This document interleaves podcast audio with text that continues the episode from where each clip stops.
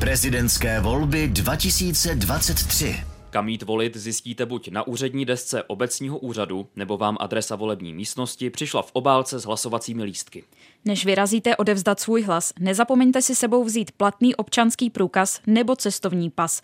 Svou totožnost prokážete před volební komisí ve volební místnosti, popisuje náměstek ministra vnitra Petr Vokáč. Okrsková volební komise ověří, jestli jsem v seznamu voličů pro daný volební okrsek a vydá mi takzvanou úřední obálku. Po případě mi může vydat, pokud o to budu mít zájem, i tu sadu hlasovacích lístků. Pokud volíte jinde než v místě svého trvalého bydliště, nezapomeňte si sebou vzít taky voličský průkaz.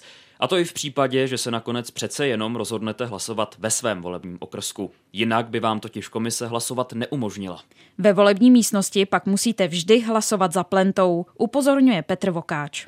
V tomto případě je to jednoduché. Hlasovací lístky jsou tištěny pro každého kandidáta zvlášť. Žádným způsobem se neupravují. Takže za plentou vyberu jeden hlasovací lístek, dám do šedé obálky ten hlasovací lístek, který chci použít a následně jdu k takzvané urně, kam vhodím svůj hlas. Za plentu musíte jít hlasovat sami. Existuje ale výjimka. Týká se situací, kdy máte zdravotní potíže nebo nemůžete číst a psát.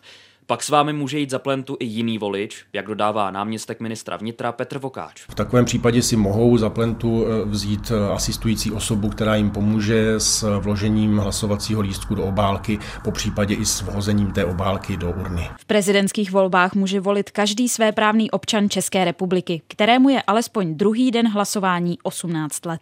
Volební místnosti budou otevřené zítra od 14 do 22 hodin a v sobotu od 8 do 14 hodin.